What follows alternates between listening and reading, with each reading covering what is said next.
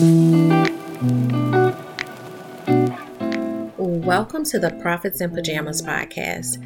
I'm Danielle DeTeach, or Coach Danni D, and I help women to create luxury brands by creating processes and tightening their branding. This is where we talk about how to build your business in a way that allows you to work with ease and enjoy your life. My happy space is spending as much time as humanly possible in my pajamas.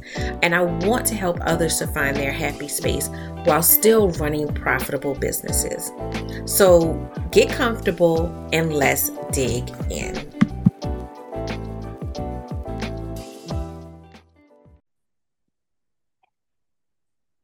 Hello and welcome to the Profits in Pajamas podcast. I am your host, Coach Danni D, and I am here helping us to find our joy, get back to understanding what our life looks like when we look at it holistically, not just um, vanity metrics of success, when we have a holistic view of success, so that we're successful in all areas of our life, not just our professions. So, I have a wonderful guest here today. I'm very, very excited for you guys to meet Dr. Ronicka Briscoe. And I'm going to let her introduce herself, but I want to just, you know, let you know why I'm excited to talk to her today. So, when I think about Dr. Briscoe, I think leadership that is the the term that comes to my mind when i think of her especially leadership amongst black women and um, she touches every facet of that from academia to um, her business winning on the road and i know she's going to tell us a lot more about that and how she's helping women leaders to succeed so welcome Ronicka and just just tell us about all the wonderfulness of um, winning on the road, and then we can, you know, start getting into our topic. Yeah, so Coach Danni D, thank you so much for having me on Profits in Pajamas. I've been looking forward to it for a couple weeks. Um, so as you mentioned, I've spent my career in education. I've been a teacher, I've been an assistant principal, I've been a principal before um, heading to K 12 and spending some time consulting nationally.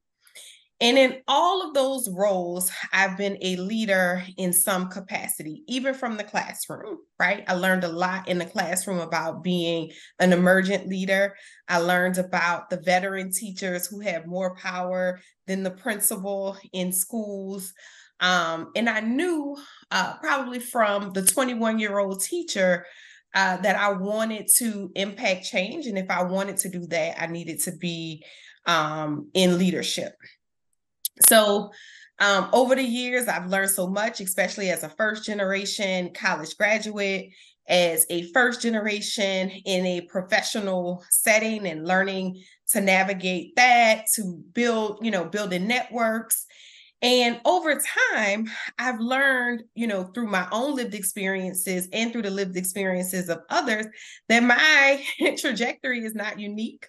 A lot of the challenges that I've experienced are not unique, um, in that women uh, across the board, but particularly Black women and women of color, struggle to um, not only attain uh, leadership roles, but to stay in them consistently and to excel to executive leadership. So, um, you know, the next phase of my life is dedicated to winning on the road, which is an organization committed to coaching and supporting um, women in whatever they desire to do, whatever their dreams may be. You know, we, um, when we think about the professional world, we always think that the leaders are doing it solo, right? They're doing it on their own because we don't see the people who are helping them. But even the president has advisors, right? Um, even the the CEOs in the Fortune 500s have executive coaches. And what I want women to know is that you deserve to have somebody in your corner. You deserve to have a clear plan um, for what it is that you want to do and what you want to accomplish. And when winning on the road, we can help you do that. That is absolutely beautiful. And I think that, especially amongst Black women, um, knowing that we deserve support embracing that support um getting to the point that that support is uh non-negotiable you know what i'm saying yes. that that is that is what we expect as opposed to thinking that we have to hit it solo and yes. carry everything on our shoulders perception particularly from those of us who um, have grown up in the professional setting that we didn't enter through legacy right Right. So you don't understand as a first gen, um, as the the first person to go, that there's a lot that happens behind the scenes. That there's so much that you don't see. Um, and being working in a consulting space and working nationally with leaders, superintendents, um, deputy superintendents on school improvement plans, um, being in a think tank and helping them really strategize and come up with school improvement opportunities you know even when it's rolled out your name is never a part or associated or affiliated with that plan but we were there um, supporting them right i think the other thing that we struggle with as black women is asking mm. asking the questions many organizations especially big organizations have money for conferences, professional development support, but we're afraid to ask. You know, we've already we've said no to ourselves um, instead of allowing the powers to be to turn us down, and then you might be surprised at the answer that you would get. You know. Yeah, I think that that's very interesting. I know that in you know my own journey, I can remember um, having a conversation with one of my coaches about my perception of a situation, right? And what she said back was, you are playing out the movie in your head and you're playing all the parts. And the worst scenario. Because and the worst scenario, we, yes. We've watched the scary movies and we know that the person is going to get killed before it happens. And we've already put the pieces of the puzzle together in our minds. And this is what's going to happen. Exactly. Yes. And so I know for me, a big mindset shift was regardless of what history has told me, regardless of what my experience has told me, you know, because those thoughts don't come from nowhere. There is some merit to some of those yeah. thoughts. I have decided that I'm going to make you tell me no. Exactly. And I tell people all the time, people can um people have to deny me. The worst thing that they can say is no. I might get a hell no and that's okay too. but at the end of the day, I've made the ask. I have said, you know, I've tried to give a compelling reason as to why. And if the answer is still no, I can live with that instead of living with not knowing one way or the other. Yeah, and I I found in doing that that also the answer is not always no when I think it's going to be no. Mm-hmm. So, you know, I it, even if I feel like there is a barrier there, you're going to have to tell me that there's a barrier. I'm not going to just shrink back because mm-hmm. I think that there's a barrier there. So mm-hmm. that that's been a big shift for me. Like I'm just going to keep going, going, going. And if it's an option, if you put it on the table, then if it's an option for somebody else, it should also be an be, option for me. That part that's a nugget in it of itself. Um, I have seen, you know, so many things happen for other people. And I'm like, well, you know, how how did that happen? And typically it's because they asked for it. So when I coach women and they've been in middle leadership and we get stuck, we get stuck in middle leadership all the time because we're the worker bees, right? Right. We can right. get it done. And the the executive leaders know it and they need us there. They want us there um, because we are moving things forward. But when we have when I have conversations with women and I ask them, I say, well, have you let them know that you're interested in a vice presidency? Have you let them know that you're interested in promotion? And they're like, well, no. And it's like, well, let's talk about it. Like, let why haven't we had the conversation? Why haven't you said, look, I've spent this much time. This is what I've done. This is what I've accomplished. The next step that I see for myself is the vice president of X, Y, and Z. You know, I've proved to you time and time again that I have the knowledge, I have the skills. I've been moving this train for a long time. Um, and we expect to just be tapped. We expect that people will see us. Mm-hmm. They we expect that they appreciate our work and our dedication. Um, and that is not the case. In order to get something, you have to say something. And honestly, even in that aspect, the no is good.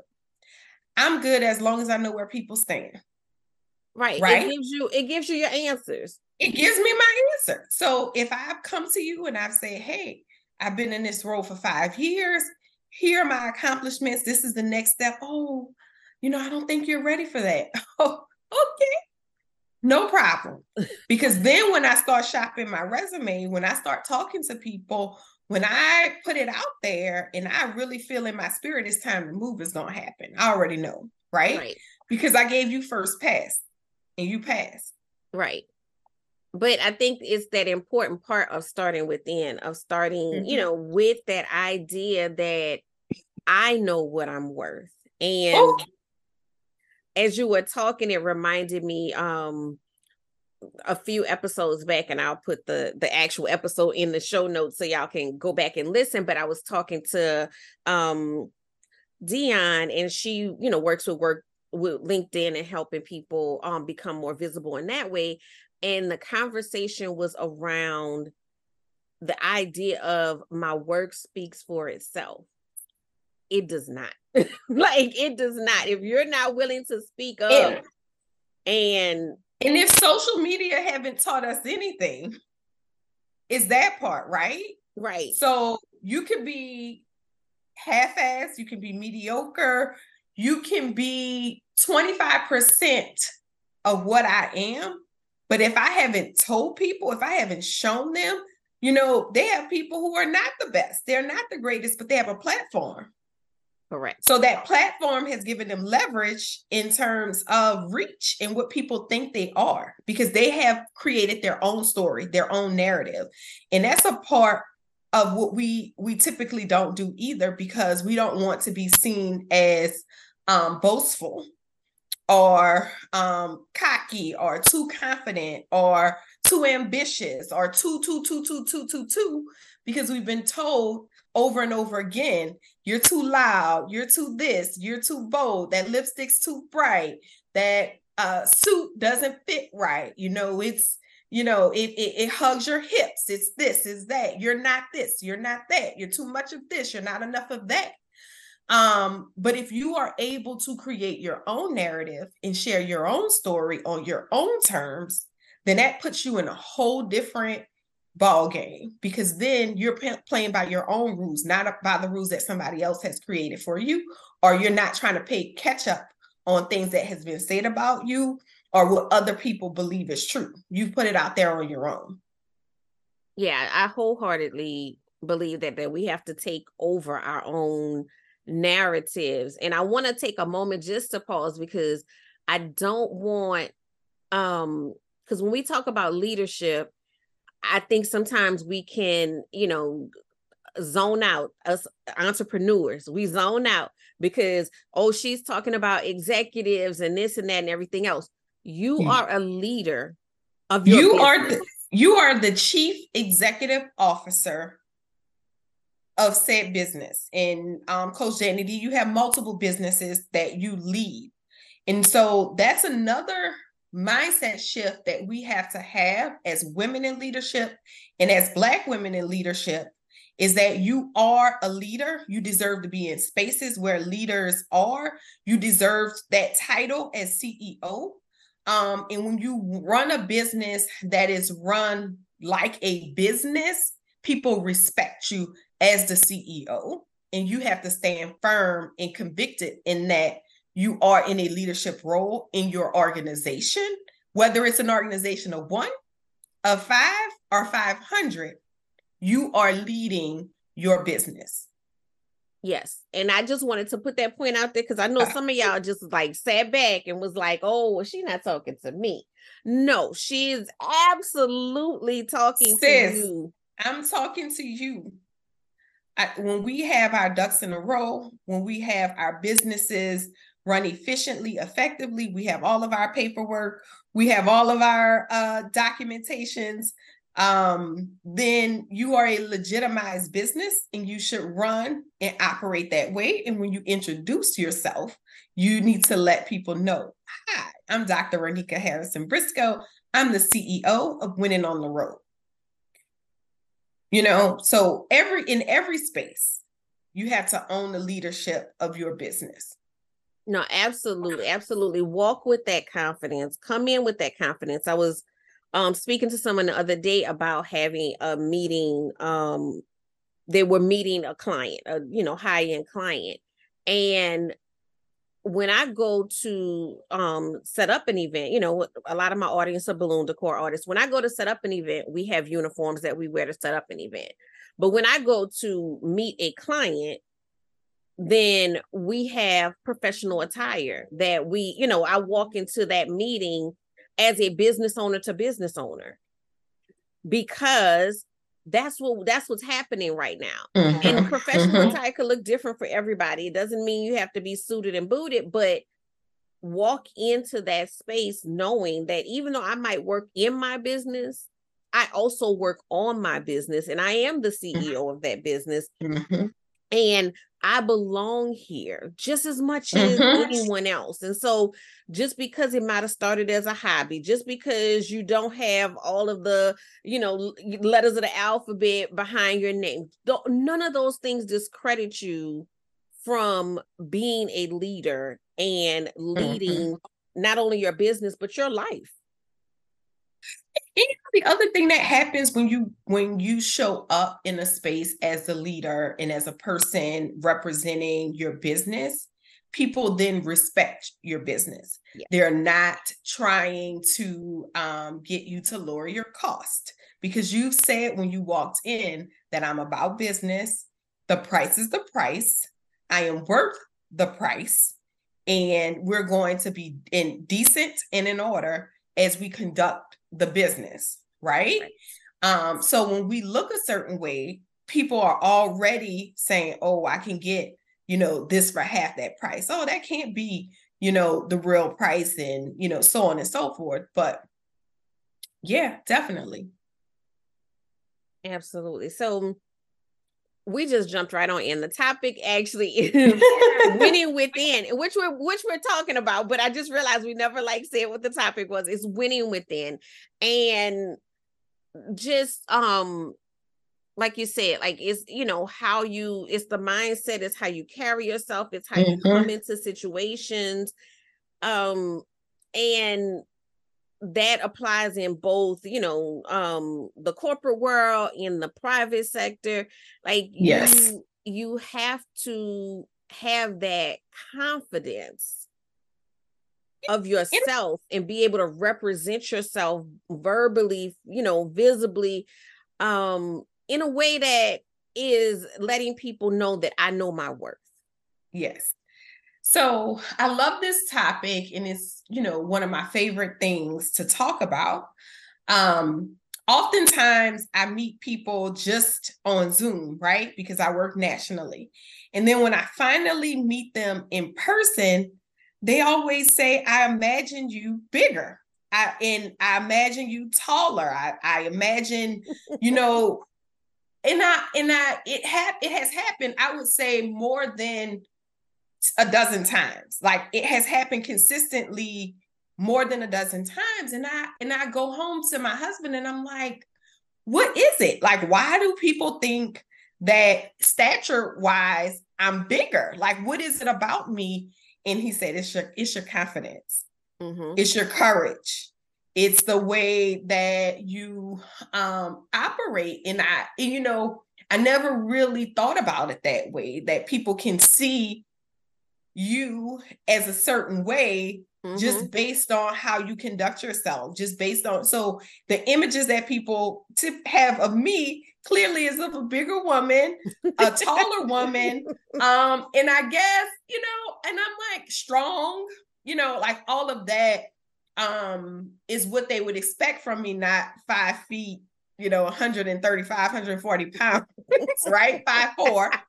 And with my heels, I'm typically five seven, but you know, it's just so ironic. But a big part of, I guess, projecting that way is winning within, right? Mm-hmm. My mom validated me before I left home. She made me know that I had a big name and you had to live into that. When people say your name incorrectly, correct them nicely, but correct them, right? Um, and I, when I talk to women and I'm coaching and I'm supporting them, and we're talking about what they value, um, what they see for themselves, um, you know, going through all of that. And, and it's hard for you to verbalize that.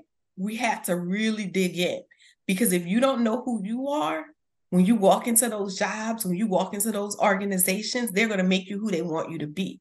You automatically fold and try to adjust yourself to fit in, right? Right. When when you are clear about where you stand, what you do, what you do well, how you rock, how you roll, then people can't manipulate you. They can't bend you. They can't force you into a space. Even as a business leader. Okay, I do balloon decor.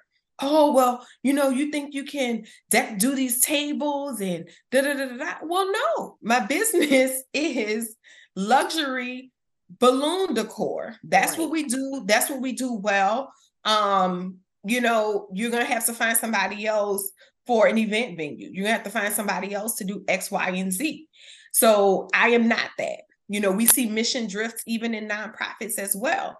When people say, "Oh, there's a grant to do um, X, Y, and Z," and you want to go after that grant, but that has nothing to do with the mission that you set for for the organization. So when you are clear and definite about who you are, what your business is, what it does well, that's winning within. I love that. I love I love everything about that. And the thing that like just jumped out at me in, in what you just said was that clarity. And I think that oftentimes what happens is we're not sitting in the uncomfortable space that it requires to get that clarity. We have let that other part. people define us for so long. Yes. That we don't know anymore who we are, what we're about.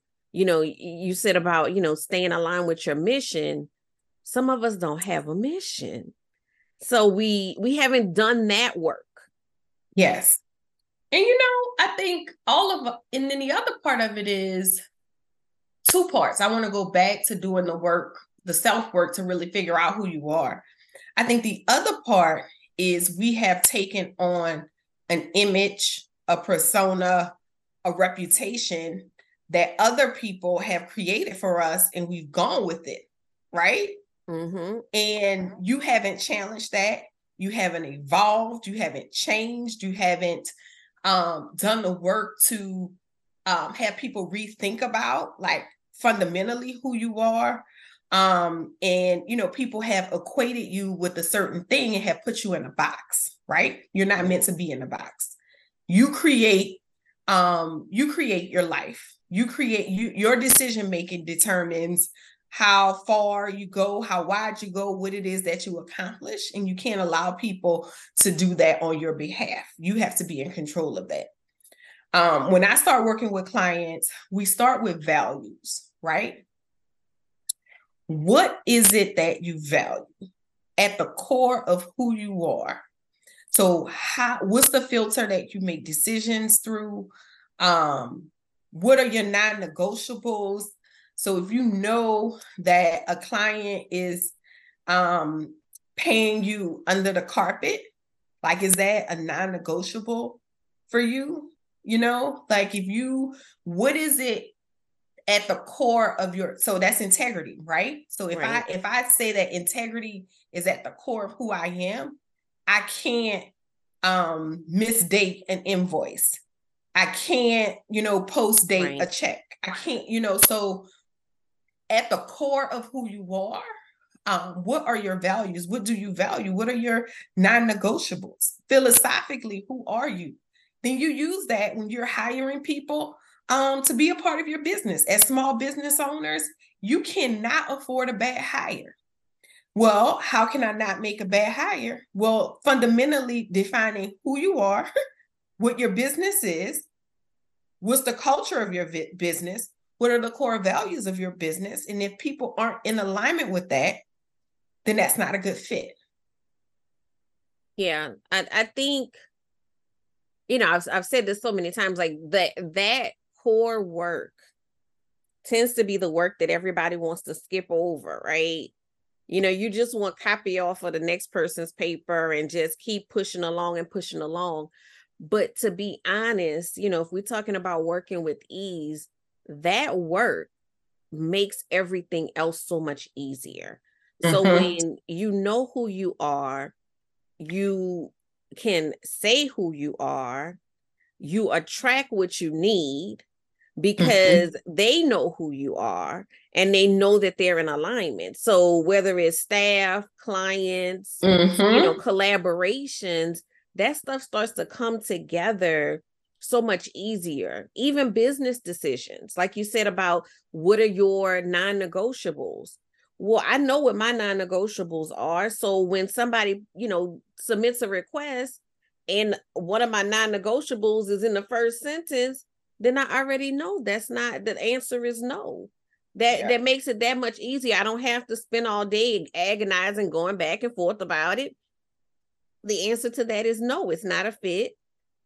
And likewise sometimes something comes in and is like you know has all the keywords in it. And i'm like oh that is a yes. That's a definite yes. Yeah i think um typically we skip that part because we want to get to um the end goal right? We want right. to get to the money. We want to get to the finish line we want to get to the car we want to get to the house we want to get to whatever it is. And it's like the time that it takes, the energy that it takes, I don't want to do all that. So I just want to get to the part where I have my clients. I'm doing the work I want to do. My business is profitable. But then you're running a business and you don't even understand the foundations of what the business has to offer. And um, then it becomes a mess, right? And right. then you're playing and- cleanup and then it's harder too because if mm-hmm. you're not clear then your client is not clear and so now you're fussing because oh i have all of these clients and they're not a good fit a good fit yeah. for what because yeah. if you can't say for what then they can't find you yeah they need to have that identity and that clarity so um self work y'all self work identity is huge too. Yes. Right. So we all have um, intersectional identities, right? Um, race, gender, class, um, you know, how you grew up, um, your uh, sexual identity, your place, right? And we know place is a huge intersectional identity in New Orleans. It's like, yes. oh, I'm from the West Bank. Right. Like, oh, you know, people already judging. Right. right? It's a persona to every yes. every area every of the city. yeah. So um, you know, for being the first to do anything is an intersectional identity. And we typically want to look at our identities in isolation um, and it's impossible, specifically for people of color. I am a Black woman, period. Right. I can't be Black and then a woman. No. Mm-mm. And I have the research to prove it, right? No, it, it it's no. absolutely it, true. I mean, it's so funny because, you know, I, I recently did like a panel discussion and it's like, I mean, some of the women I knew, some of the women I've never met before, but we can come into space and talk about career and leadership and all of these things and already know each other's narrative and have never met each other. So, yeah, you know, for somebody to say I can separate those things, like how? How can i separate those things? Because obviously you know like you said you have the research. I know you have all the receipts to prove it. Yes ma'am. um but it's you know it, it, we've experienced it we've all experienced it where you sit down and have a conversation with another sister and you're like so you worked at the same job it, it doesn't matter yeah. what career it you is. it doesn't take out take out the name copy paste yes yes a hundred percent. Um, you know, and I, when we think about identity and how we identify, you know, I I typically um talk to women, um, especially super successful women, and we're typically the only in the room, mm-hmm. right? The yeah. only woman, the only black woman, the only black person. um, and what does that do for you right? And one thing about me is I don't I don't ever want to be the only. So. I'm looking for opportunities to bring somebody else with me, right? So when I come back to that space, I'm not there alone because it does feel like you are alone, right? right. You feel right. like everybody's looking at you, like, why are you here? What are you doing here? Right. And I'm here because I belong. It's right. because I was invited to this space because I bring something here, right? And next time I come to this space, I'm bringing somebody else with me um, who can also add to this space. You know, we get into a place where we think that there, we have been conditioned to believe that there is only one space for us, right? That there's only one slot for a woman. There's right. only one slot for a, a black person or a person of color. And then it's like if if you see somebody as already taking up space there, then you're like, oh, I have to get rid of them. Well, what about the other six people on that board? What about the right. other six people who are in that industry that's doing the same thing? Why are you going to take down the one that's the somewhat representation, right? So winning within is also being strong enough in having clarity around what you are able to do and being able to share that right like you don't have to to um have the industry so sewn up that you are knocking down other people that you aren't giving other people opportunities i i mean a lot of the work that i i'm afforded to do is off recommendations from people who are in similar similarly situated to me Yeah. right yeah. So it's like I and I do the same thing. If I have the opportunity to put somebody else on, I'm putting them on. Because if we are not increasing our visibility, um, then people will always feel like we aren't worthy for being in spaces and we can't own profitable businesses and we can't own successful businesses because they haven't seen evidence of it.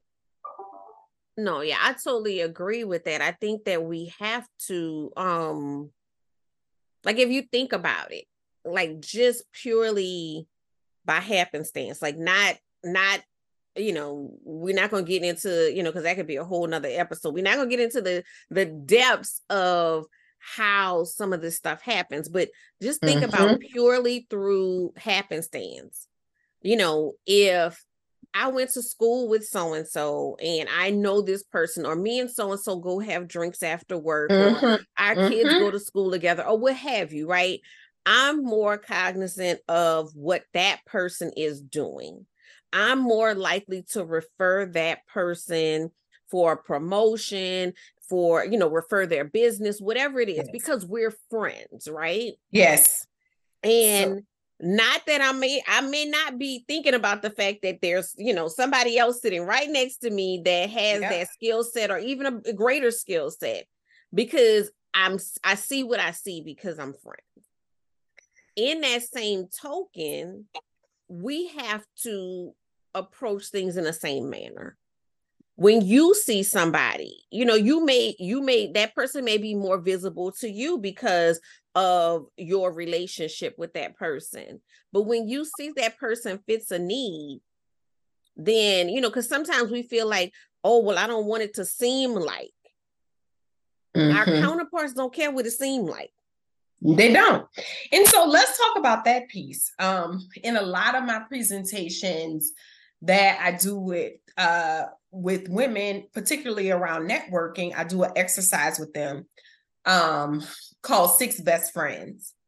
And at the end of the day, the six best friends are typically um, the same as you, right? But there's a great big world out there that is not Black, that is not female, right? And honestly, white men are are predominantly in power across sectors, right? Mm-hmm. Black women only lead less than 5% of um, organizations at the chief or executive level, right? So we're a small percentage. Those white men who have been in these positions are typically legacy, right? So they play golf with people that they went to prep school with, that they went to college with, that they are in the same country clubs with, golf clubs, social uh, pleasure clubs, fraternities, X, Y, and Z. They have a network that is strong. And when they're at the bar and they're having those conversations, when they're on the golf course, that's where they're making decisions, right? Oftentimes, women aren't invited in those spaces. One, remember a few minutes ago, we're stuck in that middle leadership, right? Mm-hmm. We're doing the work. Remember, as business owners, we are doing the work, we're doing the paperwork. We don't have time a lot of times to go out and network, even though that's a huge part of establishing and growing your business, right? So we need a diverse network of people to be able to situate us in places that we haven't been before and people who are in our network haven't been before either. So it doesn't typically work out for us to stay in our cocoons because we live, work, worship, attend school, and do business typically with people who are just like us, right? Right. So, yeah. No, yeah, totally. We have to, you know, network, diversify, you know, back to the whole idea of just, you know, getting yourself out there, like getting yeah. Mm-hmm. yourself mm-hmm. known, seen. It's not just going to speak for your, yourself. I think that we think that it's going like, you know, if we if we check all the boxes, then somebody's going to automatically send us a prize. Mm-hmm. And it doesn't work that way. One, because not everybody that gets the prize check the boxes. Let's you yes. know, let's be clear. Yes. And I mean, honestly, and I tell people this in the business world, right? Opportunities when they're posted online, when you see them on LinkedIn, when you see them, um, I can't even think of the name of the platform where all of the jobs are but when you see them posted there, it's typically because it's the organization's policy to post the position, but they've already made a decision on who was going to get that role. And it's typically based on a recommendation from somebody who um, you know, was compelled to make a recommendation for a specific person, right? Because they had a relationship with them. Not because they have more degrees, not because they have more experience, not because they have more knowledge, under any of that. It's simply based on the fact that you knew somebody who knew somebody who knew somebody, right? And I think all of us can think of um, times when we benefited from that, right? So we say it's not fair, but I can definitely think of more than a few times that I benefited from um, being connected to and sponsored by somebody else, right? To um, advance my career or to get me an opportunity. And I think even though it's, you know, you know, whether or not it's fair, let's say that, whether or not it's fair, it's the reality. It's like, the reality, you know, right? We you, we could argue till the cows come home about whether or not it's fair, and while you sitting there arguing about the fairness of it all, somebody else is getting that position. So mm-hmm. you you know we have to think in the reality of how things operate, and if nobody is organically paying attention to what you're doing to what you're putting on the table then how are you then strategizing to make them pay attention? Yes. So I think that's a huge part as well. You know, sometimes as small bu- business owners, we're one man band or one woman band, right? So we're doing it all. We're doing deliveries, we're doing invoices, we're doing social media. Um, and quite frankly, it doesn't leave us a lot of time to be out and about and meeting people, right? But how do you maximize the people that you already encounter?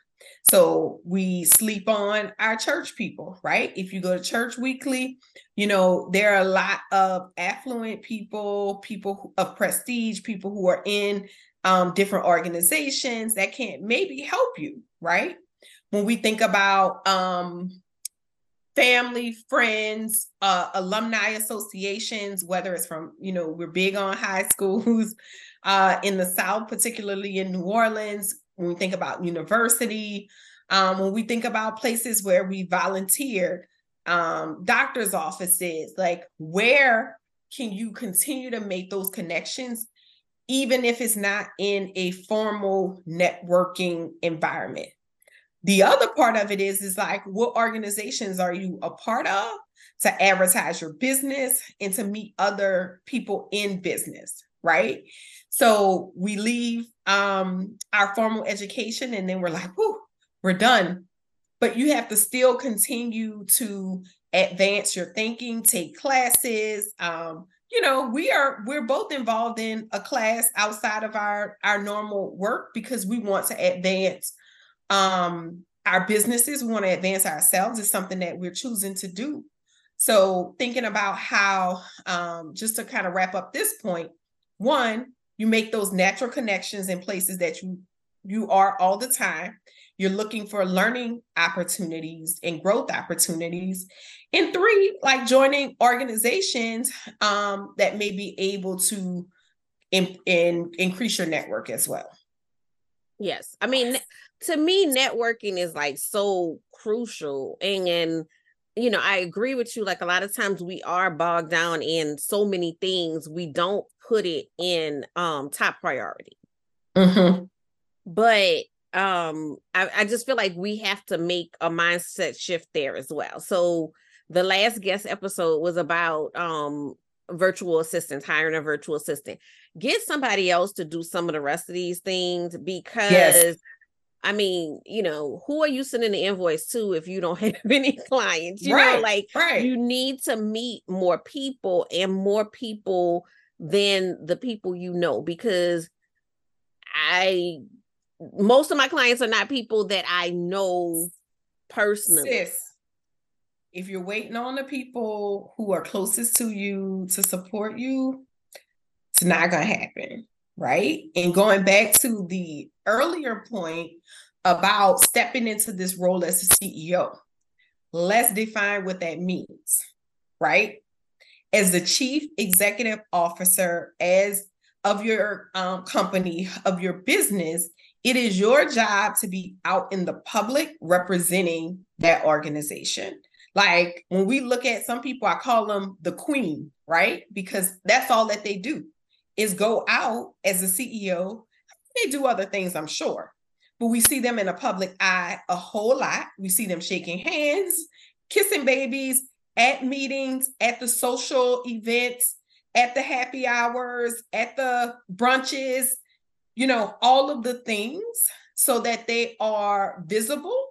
And as a CEO, you have to be visible. People have to know who you are. You have to be a good representation, a strong representation of your organization. Yeah, definitely. You I mean, you become the face. And I know that, yeah. you know, at the time that I became the face of my business, I was like, you want me to what? You know, I'm an introvert. I like to I like to be in my own space and I'm like, again, my work speaks for itself. And I'm sorry, that's it, it, it, it's not true. Like, you know, you not saying that your work is not quality, not saying that the people that have had the opportunity to work with you don't sing your praises, but if you are your work may speak for itself, but it doesn't have a microphone. Mm-hmm. So it's mm-hmm. speaking in the corner in a whisper. Mm-hmm. And nobody is hearing it unless nobody is hearing it. Put a microphone to it, unless you put a magnifying glass to it, you put a flashlight to it, you highlight you know what accomplishments that you've had what successes you have if you are not doing that then people will allow you to be the workhorse mm-hmm. i call them worker bees all the time people will allow you to work and work and work and you are invaluable to them in that role Mm-hmm. But the second you, you know, try to raise your price, if you're a business yeah. owner, the second you go for a raise, if you are on a career path, then all of a sudden it's the hums and highs and well, you know, I don't think you're ready, you know, so on and so forth.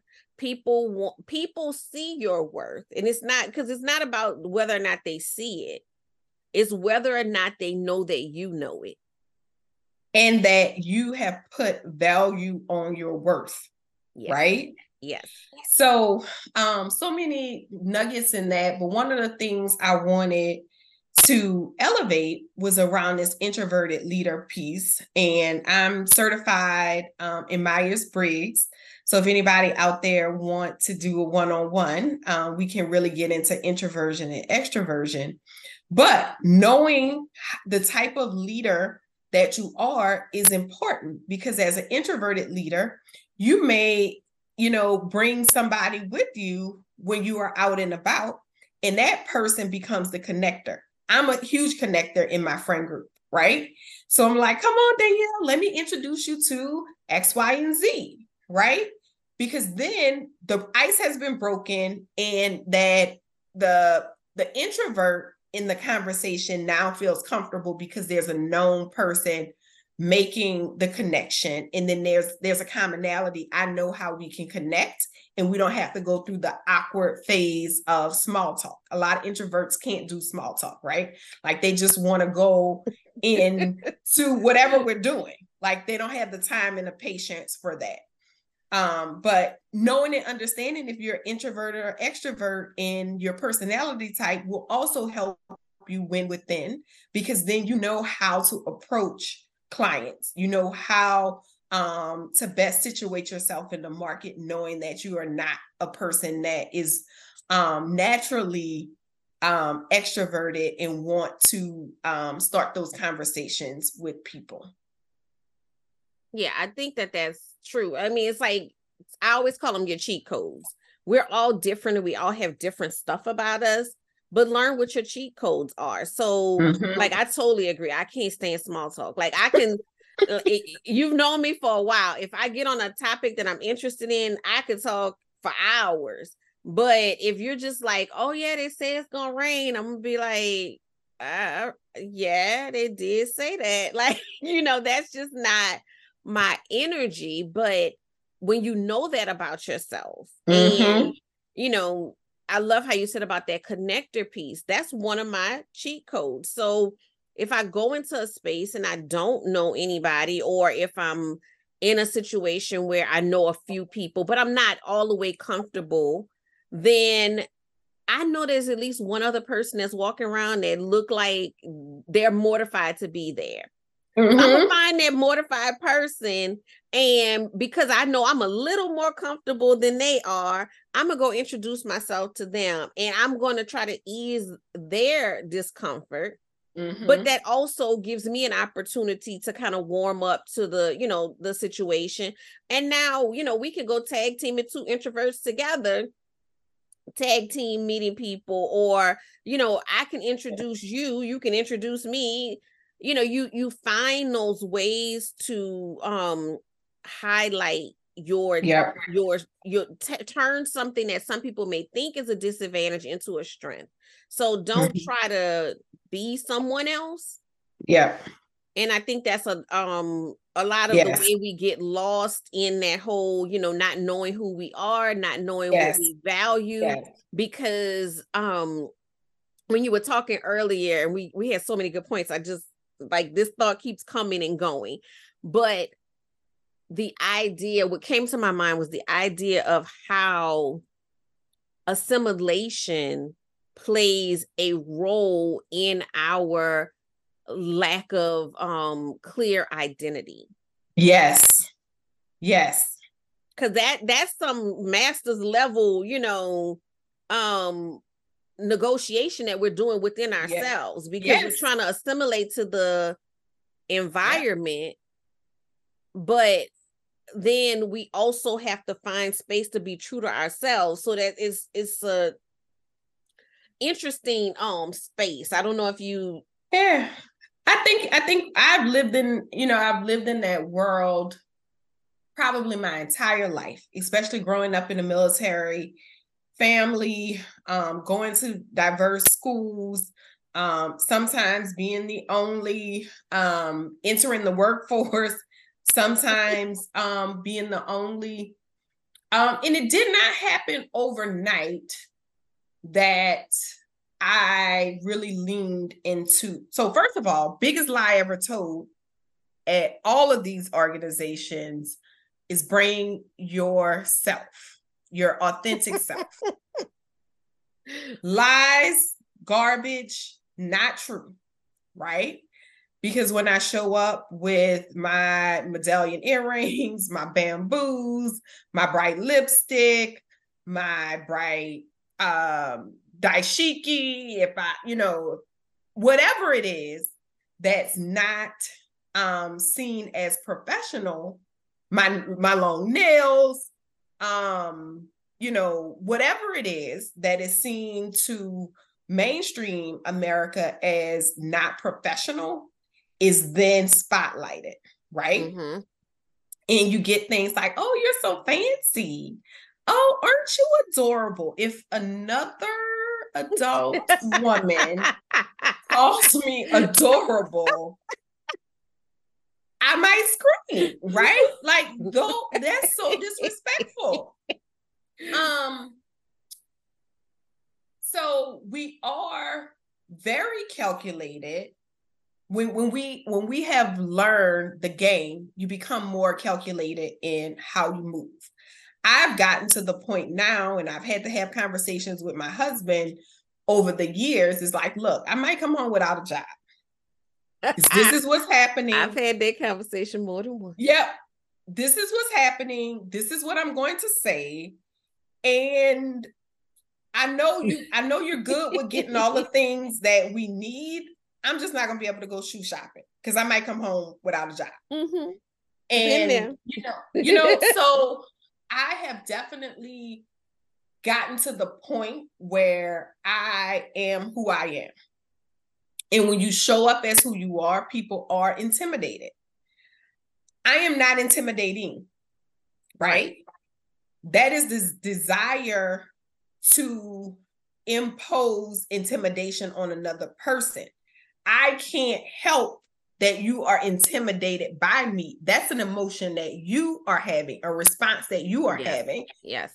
Somewhat to the same point that I made earlier with you having this image in my head that I'm bigger than what I am. I'm a big black woman and I'm, you know, and all of these things, right? But I think that the bigness, right? The bigness. Okay. So I think it's something about someone being confident that triggers things in other people. So and then like, they become intimidated. Right. But it's like, I didn't do you anything. Like, all I can do is work on me and my confidence and me doing the things I need to do to get where I need to be. And like my latest um my latest thought on that on that vein is when I shrink myself, I'm playing in God's face. Mm-hmm. Because he gave me this in all of its bigness and all of I it. need to step into it in all of its bigness because mm-hmm. that's the only way that I can serve in the way that he wants me to. So mm-hmm. I can't be worried about anybody else's feelings about that. I have to be do what I need to do, but that confidence like I had I've had this conversation with somebody like a few times and I'm like I I know that it's triggering them mm-hmm. and I can't do anything about that but it's like you know my confidence is not built on anything superficial mm-hmm. so therefore superficial changes don't affect my confidence like I'm, I, look, I'm I, I I am the short. I am not the one whatever. That's not me. But that doesn't stop me from being me in my fullness. And I'm not going to succumb to what someone else thinks that like because you may not feel good in that space. Um last week's episode from when from when this one airs is going to be about loving yourself at each impasse at mm-hmm. loving loving yourself regardless of whether or not you want to change right mm. because you have to love yourself from a place you have to change from a place of love that's why mm-hmm. so many people revert backwards and you know because you did it from a place of hate of self-hate i hate oh, myself yeah. like this I don't feel like that. I only say loving words to myself. I only, you know what I'm saying? I don't I don't have any hate for myself. How can I have hate for myself when I know who created me? That doesn't make sense. But me loving myself should not make you feel uncomfortable. And that's the same point I was going to make about the confidence just because I have confidence doesn't mean that you can't have to be less confident, right? So I think that there's this um this pull that happens with people um and they feel like they have to shrink because somebody else took up space. No, there's enough air in the room for everybody. Right we're all breathing. We can all thrive. We can all have a piece of it, right? Um, and trust is built on authenticity, right? I want to go back to that earlier point about bringing our ourselves, right?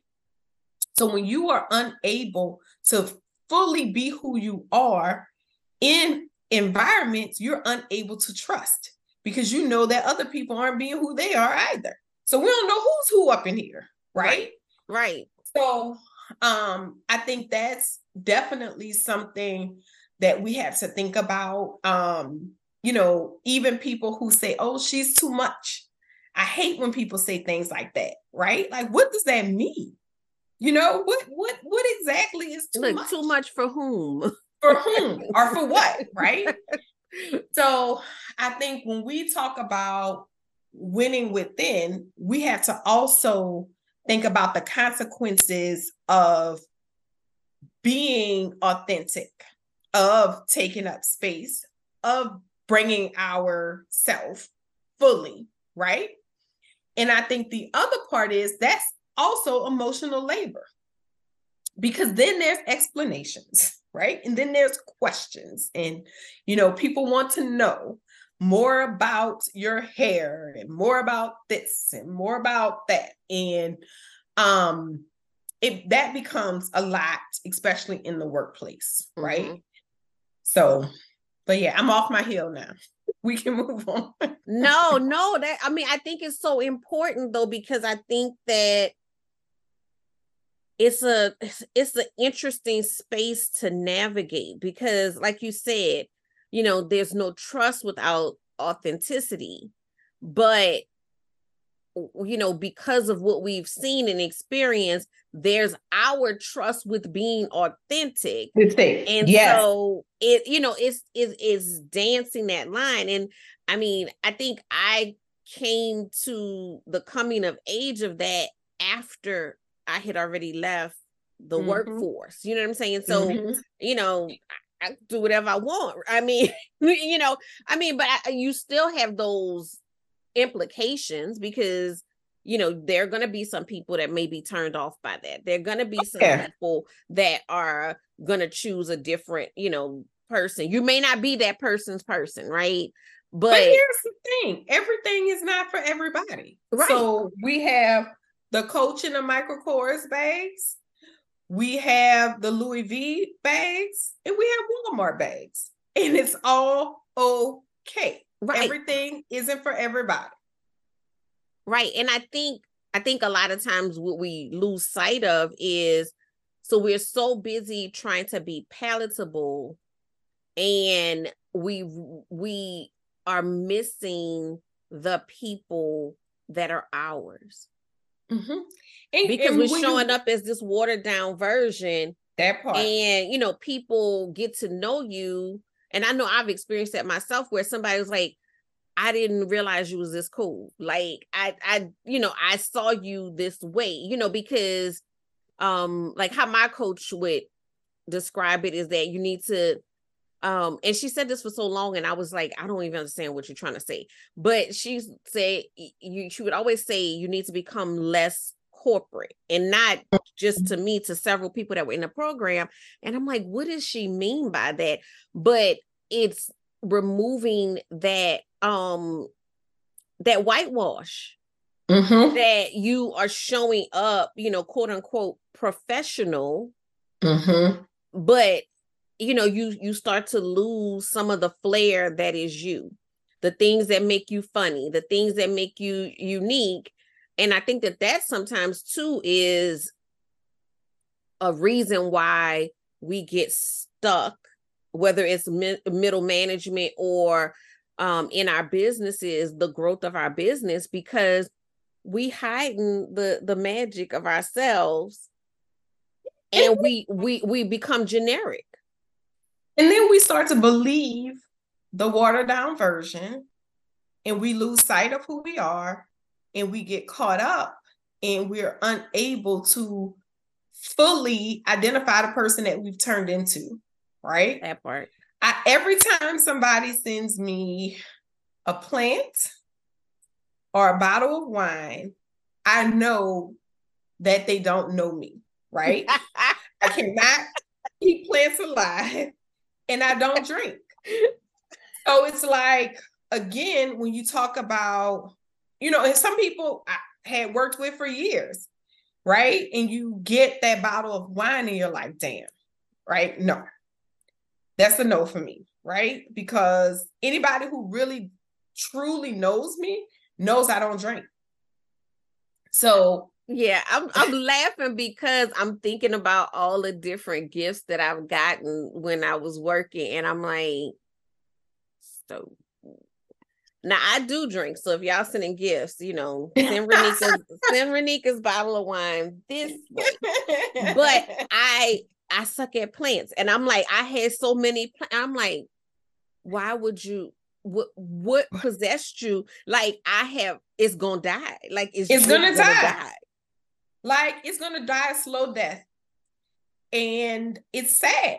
Like I can't keep them alive. I've given up. It just doesn't work.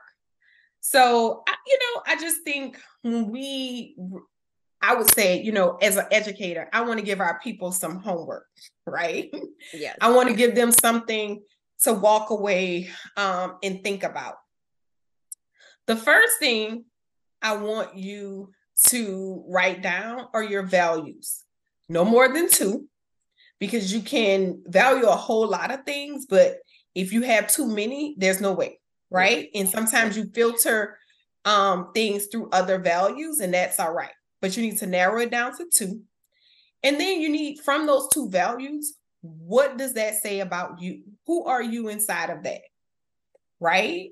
Um, so that you can make sure that you're clear, crystal clear on your identity, that you're crystal clear on where you stand, that you're crystal clear on your non negotiables. And you can do the same thing for your business as well.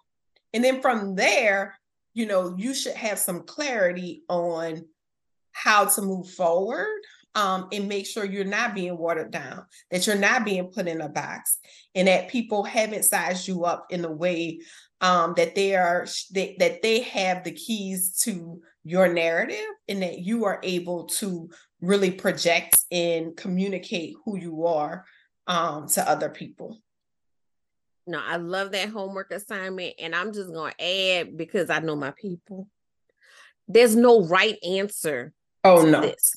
You know, because I think, you know, we go and we start Googling, well, what should it? No, it is what it is. Like, don't don't try to you know get the answer from someone else it's it's a reflective time it's a time to really sit with you. And sometimes when you if it's the first time you sat with you or the first time you sat mm-hmm. in a long time it's gonna be uncomfortable. It, it, it, it is it's gonna be a little uncomfortable but sit through that silence until something comes to you. I think this is a beautiful exercise. Yeah. And give it give it 15 minutes. And if you have reached your frustration point after 15 minutes, take a break and come back to it. I would even say um, if you are a bath type person, uh, that's the only 20 minutes I get to myself. Um, if you are a bath person and you draw that bubble bath, bring your little notepad in there with you and take that time to really reflect and be honest with yourself. This isn't to show anybody else or even to share if you don't want to, but it's something that you can do for you. Um, shameless plug. DrRonickabriscoe.com is coming soon, and that's where Winning on the Road will live. Um, and some of the work that I get to do with women is around their strengths assessment. So I'm certified in the um, Clifton Strengths, and I already mentioned that I'm also certified in the Myers Briggs. And I love the opportunity to help people win within, um, get to know themselves better, and really live a more fuller life um, that's about them and not about anybody else. And you know that that's the love language over here. um, because we have to find like my my my deepest desire is for us to find joy. Oh yeah. And your joy can't be dependent on other people's definitions Mm-mm. of success, other people's definitions of you, other people's definition of where or or um measure tape measure of where you should be now. Right. So there is not another person who's on your journey. Right. The journey is solo, even if you're married. The journey is solo, even if you have children, because there's only one you. Right. And you know what things, you know. So I guess this is more my homework for you guys is figure out what success looks like for you. Yes as an individual, not the industry standard, you know, that I got to this um career goal, not that I got to this financial goal. That might be a part of it, but comprehensively, what does success look like to you? And start gauging your milestones based on what that holistic success mm-hmm. looks like. Because it may not be, you know, to be a millionaire. It might not be mm-hmm. that. You you may think it's that, but then when you start looking at the other things that are important to you, you know, maybe you want to be at home with the kids every day. Maybe that's really important mm-hmm. to you. And that may not be possible and do this other thing. That doesn't mean that you have to give up the, you know, career or the but you mm-hmm. have to mm-hmm. figure out how those things marry. Mm-hmm. And what and you know in everything there's sacrifice. And I'm working on a um a chapter, and I'm going to contribute to a book, and that's what I'm going to be talking about. Talking about like what do you sacrifice to get what it is that you want ultimately, right? So we, I have always wanted it all, right? I wanted the marriage, I wanted the children, I wanted the job, I wanted to have it all. But what I figured out, like, is I can't work a nine to five. I just can't because I'm the mom that wants to be the room mom. I'm the mom that wants to go on every field trip. I'm going to be at the Christmas pageants, concert. I'm going to be at every gymnastics meet. I'm going to be at every soccer game. You know, so I prioritize that part because my kids are only going to be kids for so long, right? But I meet people, I mean, people in, you know, large companies, and it's so disheartening when they say things like, you know, I really wanted to have children, but now my time has passed. I really, you know, wanted to have five children when I first got married, and now I only have one, and my time has passed. I've lost two marriages um, since I've been in this job, and you know, so on and so forth. Here's another thing, ladies who are out there grinding in your 20 something, early 30s.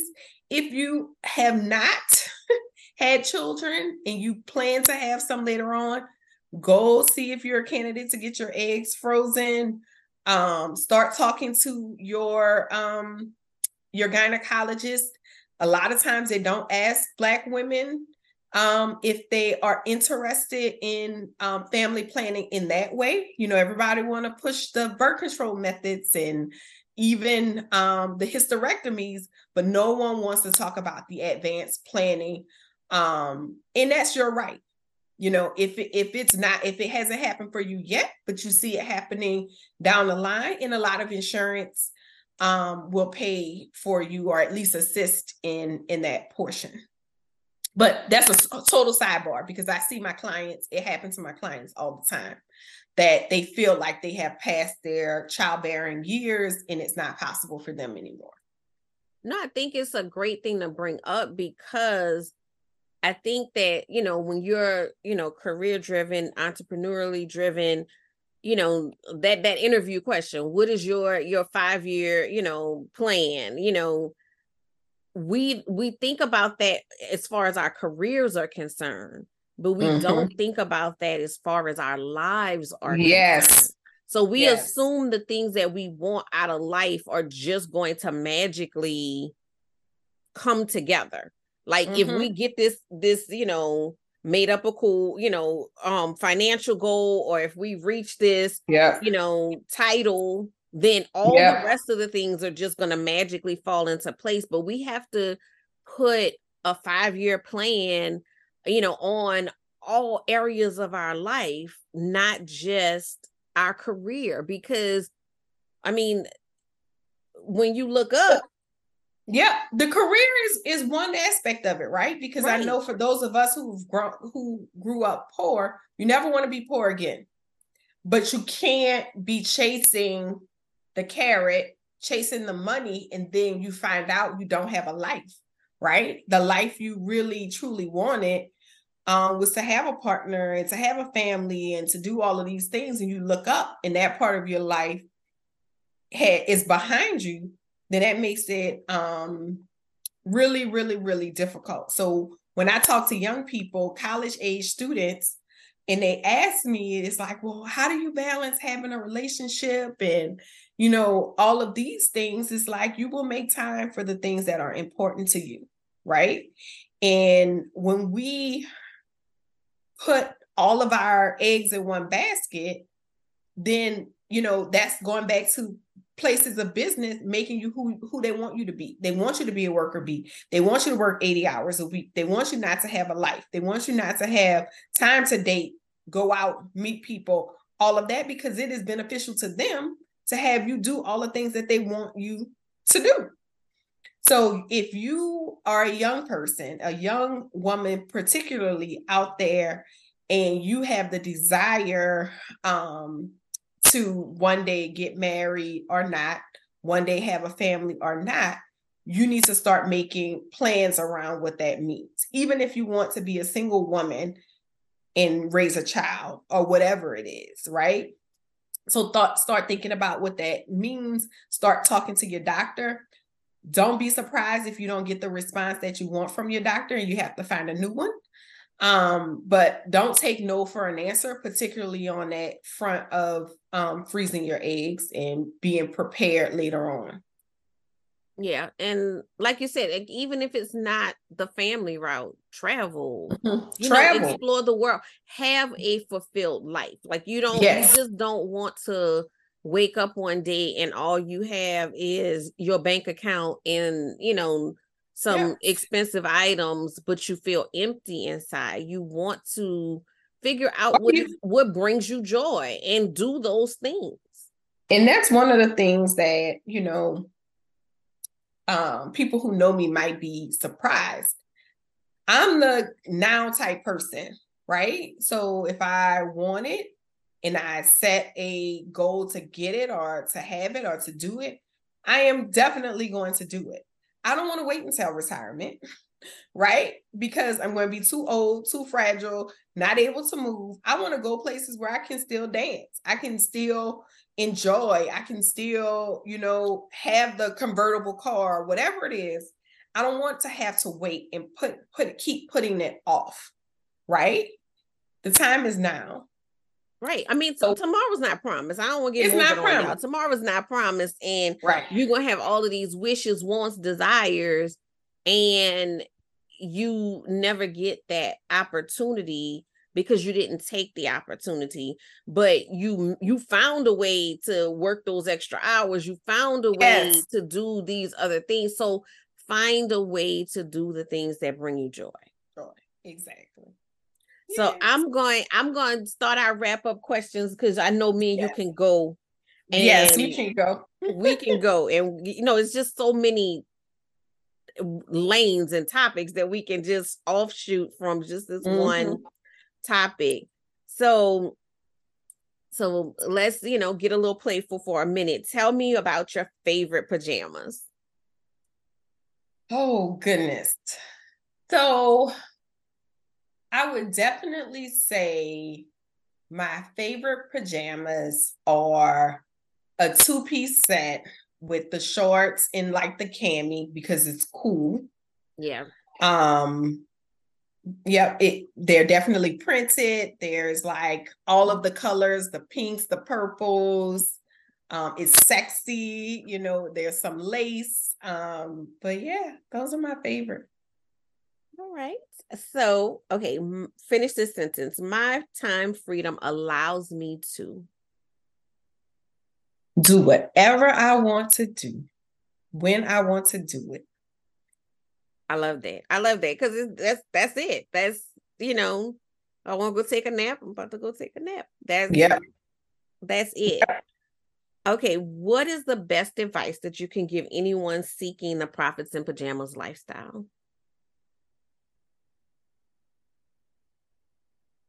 The best advice I can give is to take the time to adequately prepare and strategize when we jump in and it's not clear, then that lack of clarity causes confusion. So I'm not saying take all of the time in the world, but take some time to get um, get your paperwork together. Make sure you are a business on paper. Make sure that you understand your clientele, that you've done some type of market analysis, and that you have a strategy for growing your business and you have some support in doing that. I think that's all all absolutely good. And I think sometimes we don't think about those things as giving us back that time freedom, but they absolutely do. All right. So I know you mentioned it a little bit earlier, but what do you have going on in your world right now? And how can people get in touch with you? Well, so I'm undergoing a brand refresh, which I'm excited about. So, as I mentioned, um, the domain is drronickabriscoe.com, and that's where all of the winning on the road stuff will live. Um, we'll have a podcast, courses, all of the things. Um, if you need to find me quickly, look me up on LinkedIn, Ronicka. I think it's under Dr. Ronicka Briscoe. On Instagram, it's at Winning on the Road. On Twitter, it's at Winning on the Road. Um, but I'm super excited uh, to engage any and all of you, and I appreciate your time, Coach Danni D. I appreciate you being here. I'm so excited that um we made this happen. You know, like um Dr. Ronicka's yeah. mentioned earlier, we're in a program. We're actually in our second program together. Yes. And so it's just I just was like I I just gotta I gotta figure out what the topic is, but we we have to get here and we have to talk. And I think there was so many um gems that you shared, especially just around leadership. There's so much mindset, you know, mm-hmm. that we have to work through um to get ourselves in position to, you know, I feel like we're natural born leaders and we just have to um we have to believe that and then we have to make others see it exactly 100% all right. Thank you for being here. Thank you guys for listening. Um, we will have all of the contact information in the show notes so that you can reach out to Dr. Ronicka and um, see all of the wonderful things that she has going on and the things that she has coming because she has so many new things that are um, coming soon. So I want you to connect to her and make sure that you are getting all of the gems Thank you guys again, and I will see you guys next week.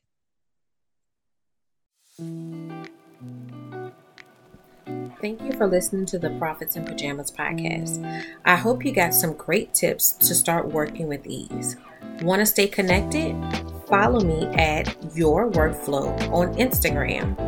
For more information about building your luxury brand, register for my upcoming luxury brand workshop at CoachDanniD.com.